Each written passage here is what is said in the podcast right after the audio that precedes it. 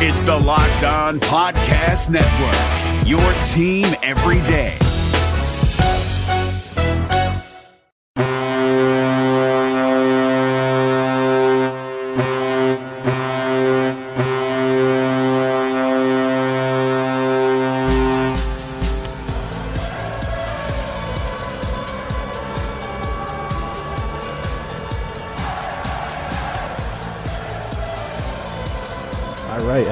Good morning, good afternoon, good evening, whenever and wherever you may be listening.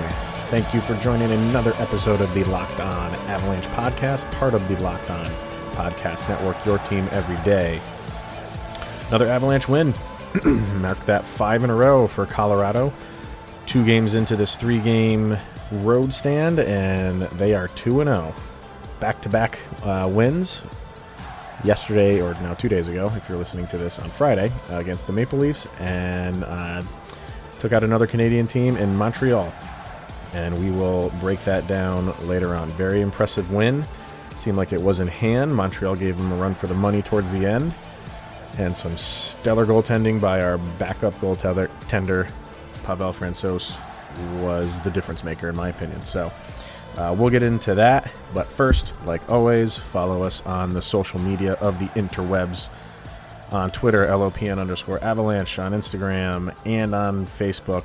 Although I still really don't do much with the Facebook, and I probably should. Just search for Locked On Avalanche and send emails to lockedonavalanche at gmail.com. Uh, so we will get to the the summary of the Canadian game tonight. Uh, but first, there was some pretty big news in the world of the Colorado Avalanche when it comes to their superstar player. And of course, I am talking about Nathan MacKinnon. We, over, you know, the next three years, I think he has left on his deal, um, maybe have now put to bed in some form uh, what he is expecting in terms of dollar amounts. He came out today and made a statement that uh, he he would more than welcome taking less money um, again on his next contract when everybody is expecting him to make bank. Um, he kind of threw out there that's not what he's about. He's about winning cups, and in any sport, and almost in particular hockey you are judged by how many times you hoist that cup. You know, there's there's only one Wayne Gretzky, so you know we're not gonna anoint him and put him in that echelon by the end of his career. I don't think anybody is going to be there ever again. Um, but people will look back and say, "Are you one of the greatest of all time?" Great. How many cups do you have? And you need multiple for people to uh, consider you in that upper echelon. And he wants that. I think he's very cognizant of his, um, you know, how people perceive him. I think he's thinking of the end game for him as young as he is. I think he's thinking of when he's he's done playing. And when people look back and talk about Nathan MacKinnon, what do they talk about? Do they talk about tremendous talent, put up a ton of points, carried a team on his back, uh, you know, and then who knows what we have coming that we have not yet seen yet. And then they're also going to include how many cups do you have.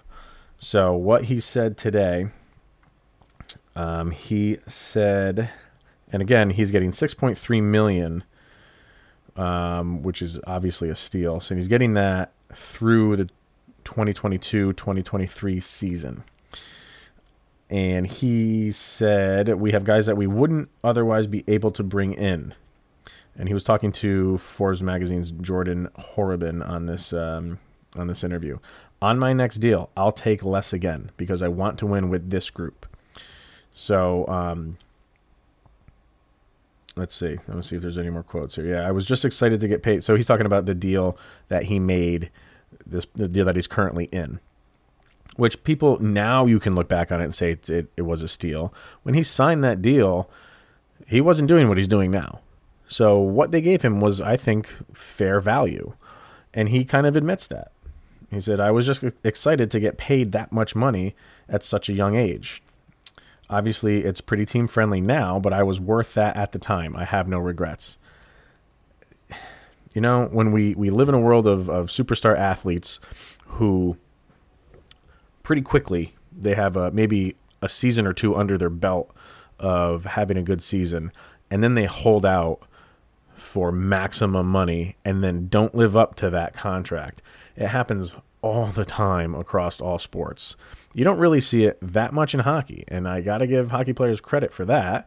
Um, you don't see guys holding out. So they play their contract, and, you know, sometimes if it'll get restructured or whatever the case may be, but you don't hear as much in, you know, like in football every single preseason um, and training camp. Guys are holding out for more money. And I get that part of. You know, it's a business. I get that side of it. What he's saying is what I say all the time. He's making $6.5 million a year. What is wrong with that? I mean, you will never spend all that money, whether you're making 6.5 or, or double that and you're making $13 million a year. It's more of a stature thing for guys to make get more money. excuse me, because um, they they want to be looked at as the highest paid because it's a stature thing. You're never going to spend that much that amount of money. So and you always you always hear the guy say, "Oh, I want to win championships." Well, what are you doing to help your team win championships other than what you're doing on the field? I'm talking about the money side of things. And he has just come out and said, "I want to win championships and I want to win championships here." He didn't say, "I'll take less more money uh, uh, or less more money. less money on my next deal somewhere else, I will take less money here because I want to win with these guys. So if you're an Avalanche fan, you are loving this interview and you're loving these quotes because this guy wants to bring a championship to this team. Now, if you want to dissect this even more, and when he said, I want to win with these guys, or how did he say it exactly? Um, I want to win with this group. So, are we going to like really nitpick this and pull it apart and say, you know, does he mean this specific roster right now? Because obviously the Taylor Hall thing is being talked about. Was that his dig um, to say like we don't need him? I don't think so at all. I think he's saying I will take less money to bring in someone like Taylor Hall and have the room to sign him long term so we can see our future uh, be something that could be fruitful. And if you're another player, if you if, if you're from the outside looking in and saying like that guy who is superstar, top 3 in the league does not want top dollar because he wants to win, that's appealing to free agents. You are going to see free agents say like how can I get on that team because I want to play with that guy and I know he's capable and this team is capable of winning a Stanley Cup. How do I get on that team? And maybe that's a, just a domino effect of guys in this environment saying, we don't need the money, we need the cups. And I'll do whatever it takes to get the guys that we need in here to to make that happen. If you're his agent, you're probably not too happy about this because you just laid out all your cards on the table. And when it's negotiating time, it seems like you know the the Colorado Avalanche and Nathan MacKinnon have a good relationship right now. But when it comes negotiating time, um, and I don't know who Nathan MacKinnon's agent is, I could easily look it up, but I really don't care. Um, the the Avalanche can hang that over his head, and like I said, this goes back to the business side of things. If he comes in and he's like, "I want 10, 11, 12 million per year, and who knows where we'll be salary cap wise. Um, Avalanche can come back and say like, well, you didn't say that earlier, and he's always liable to walk if they really want to hold him to that. But I don't see that happening. I see this being kind of like a harmonious uh, de- negotiation when the time comes. We're still a couple years away from that, but I think everybody's kind of on the same page. Avalanche are set up to be uh, this good of a team when his contract is up. And he could have waited to give this interview because, you know, his contract, like we said, 2022, 2023 season is when his contract is over. So he could have waited. Anything can happen in this league from year to year. but it's been well reported and it's well known that there's a lot of expectation with this team for the foreseeable seasons. So for him to give this interview and say those things now, he's more than confident they're going to be every bit as relevant the season his contract is up as they are now. Or else he really wouldn't have said anything. We would, might have just kept his mouth shut and saw it through and see what happens when his deal is up. But he didn't do that. So if if you're an Avalanche fan, uh, today's a good day because th- this we we've talked about this on this show. It's conversations that are had in social media. Yeah, the Avalanche have set themselves up. That's a good thing for now.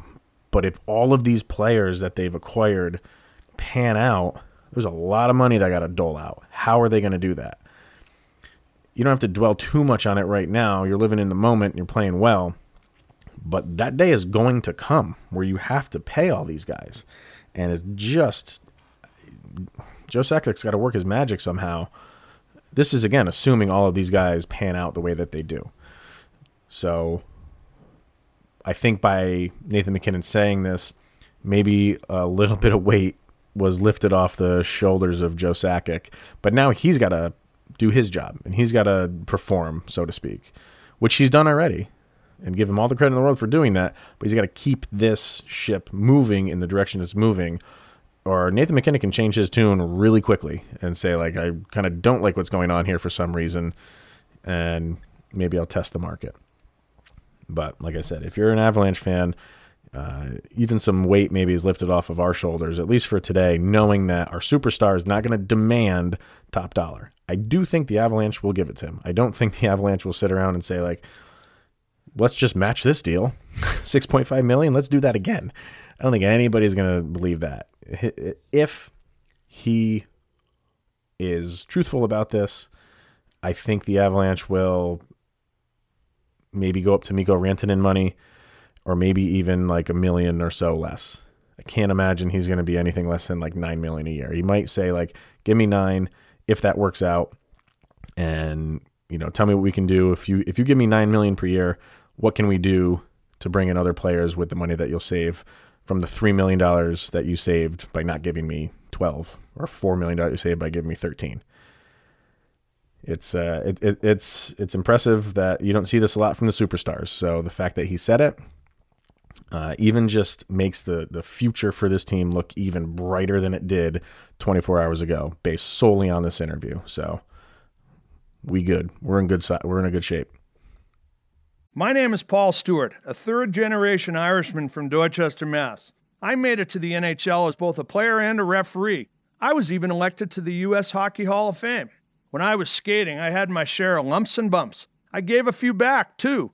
As a stand up old school guy, I've always been hesitant to try fads, but recently I became a big fan of a company called Easy Feeling Wellness. A hockey buddy sent me 1,000 milligrams of intensive relief rub. Easy Feeling markets a line of natural plant based hemp extract products, including gummies, soft gels with melatonin, and tinctures. Their motto is to enjoy every day, which all of us banged up baby boomers and old skaters can relate to. Easy Feeling products are non addictive, they don't get you high, and they're perfectly legal. Give Easy Feeling a try by going to easyfeelingwellness.com. They will even give you 20% off your first order by using my special code PS20. Easy feeling wellness. Enjoy every day. Don't Luca now, but the Los Angeles Clippers might be in trouble. From our local experts to your ears, these are the biggest stories on the Locked On Podcast Network. Dallas Mavericks forward Luka Doncic dropped a triple double and an overtime buzzer beating three pointer to tie their series with the Los Angeles Clippers. You have to listen to Locked On Mavericks today for a very hype Nick Angstadt to the NFL, where 77 positive COVID tests from 11 teams were re examined by a New Jersey lab. All of those tests have now come back negative. For the latest on the NFL's quest to return, subscribe to Locked On NFL and the new Peacock and Williamson NFL show. And finally, Sources tell ESPN's Adam Schefter that Baltimore Ravens quarterback Lamar Jackson missed two training camp practices due to a groin injury. Listen to Locked On Ravens for the latest on the reigning MVP and why the team released Earl Thomas. Local experts on the biggest stories. It's the Locked On Podcast Network, your team every day.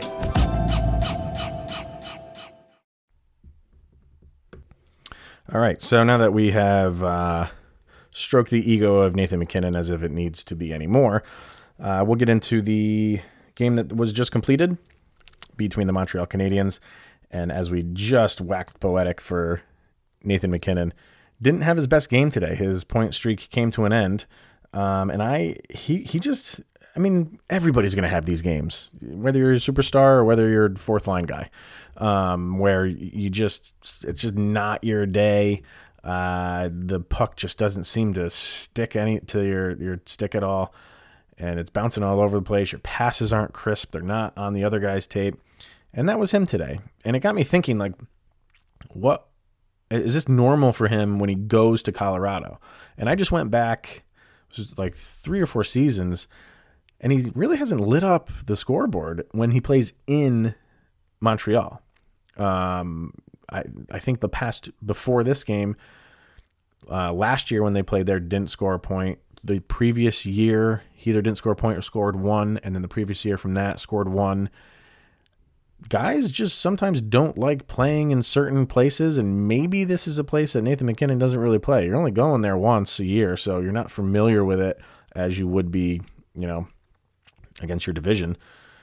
So maybe that was just it, but um, he he just seemed to be a little off tonight. So um, we did get some word right before the game started that uh, obviously Gabriel Landeskog played. We got that information during the day. Um, Andre Burakovsky played. And because those two guys came back, Logan O'Connor was sent back down to the Colorado Eagles. And Nazem Kadri was a scratch today, which I think they said lower body, which uh, it, that is, I hate that. It's either, no matter what injury it is, it's upper body or lower body.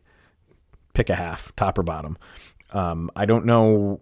There's no real official word on what it is, but he played that game to the end. If you remember yesterday, when I was saying that the, towards the end of the game, when um, Toronto pulled their goalie and he took those two shots, you know, right towards the goal, he was smiling. He was on the ice. Uh, I think he was on the ice when the the game concluded, like physically on the ice when the clock struck zero. Like you know, th- those those shots were like I said when the goalie was pulled. So there was not much time left in the game as it was didn't really see anything during the game, which would cause cause him to be injured. But you never know. Sometimes when you the game is over and you take the pads off, you feel some aches and pains somewhere that you didn't during the game because the adrenaline is pumping. So chalk him up. He's the latest addition to the Avalanche injury report. Um, because he went to the end of the game, I don't think it's anything major, but maybe we'll get an update on that tomorrow. In terms of the game itself, Avalanche, uh, like I said, another strong victory, three to two win. Uh, second game on the road in Montreal, and they, and they took it, and it was a dogfight at the end. Uh, first two periods, they really were kind. They were not kind of in control. They were in control. Uh, they they were possessing the puck. They were uh, putting a lot of pressure on the Habs defense. And uh, Matt Calvert got the first goal for the Avalanche, which was a shorthanded goal, second game in a row that they get a shorthanded goal. Really um, just kind of charged the net. I don't remember who uh, threw threw the assist to him, but kind of just poked at it and uh, went through. And then Gabriel Landeskog, his first game back, and you know Mikko Rantanen had a great game his first game back. Why wouldn't Gabriel Landeskog? Really impressive goal by him, coming up the right side, kind of like dipped his shoulder, and I don't know how he just had a, a, a one skate step on the defender, and he kind of just reached around him. He had a really difficult angle from the shot from where the goalie was and it it bounced. It seemed like it bounced off the goalie somehow and went in. Just go look up the video. I don't I don't know how he contorted his body that way to get that goal in there, but it was it was a thing of beauty, and that got them up two to nothing. Um, eventually, they went up three to nothing on a who scored that one? I got to look that up. I apologize. Uh, Calvert. Matt Calvert, yeah, duh. That was Matt. His second game back was much better than his first. Not that he played bad in Toronto, but like I said, I think he just was getting the flow of things. But he had a goal, and I'm pretty sure he had an assist. He did have an assist. Um, so he played a lot better today. Seemed just to get that one game out of the way and can just get back to focusing on playing hockey. So after two, the Avalanche were up three to one. Um, gave up a goal with a few minutes left in the second to Gallagher, and um, but still really in charge of the game. And in the third, they couldn't really get much going. And this is you know typical of what happens when a team is down two goals or three goals, whatever the case may be, in the third. You know, they defense be damned and just ratchet up the offense, and that's exactly what uh, the Canadiens did. And they got one back. Nick Cousins scored, um, and then it was the Pavel Francouz show. He shut them down and was incredibly impressive. You are going to see if you watch the NHL Network, you are going to see uh, a couple saves of his. One in particular that are going to make the highlight reel for the week, maybe for the month of best saves of the week or the month.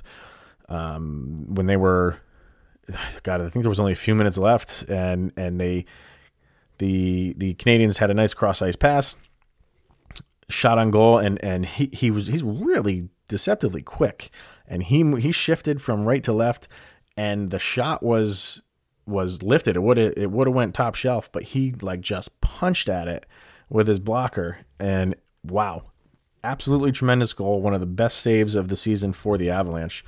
And if not for Pavel Francouz, this game would have been tied, maybe even lost, because um, when we go through the stats, the the Canadiens were were down in shots on goal for probably like 90% of this game. And when they just amped up their offense in the last 10 minutes, they just threw anything they could on net and Francouz was stopping everything. There was a lot, and, and a lot of these shots where he was blocked, a lot of traffic in front of the net, and somehow, some way, he came up with all of them.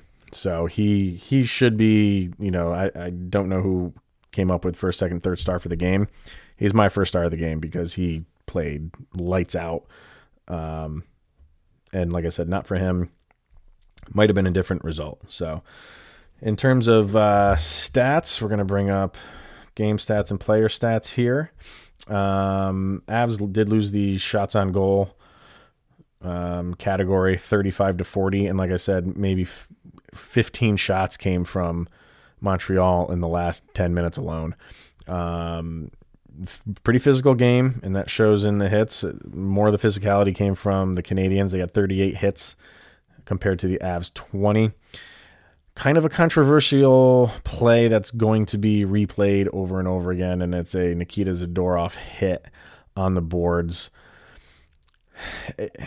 You can judge for yourself. I don't want to be, you know, pegged as like a home or anything like that. I think it was just kind of like a, a, did he give him a little extra leg whip in there and maybe that's a strong word to say he did, but the uh, man, I wish I could remember who went down. I'm to look him up really quick. Kotak. Okay. Kot, I can't even pronounce his name. I can again one of those. Jesperi Kotkan Kotkaniemi. can't say the name. That guy. I apologize. Um, kind of just went head, uh, heels over head and kind of came down right on his helmet. It was a scary thing.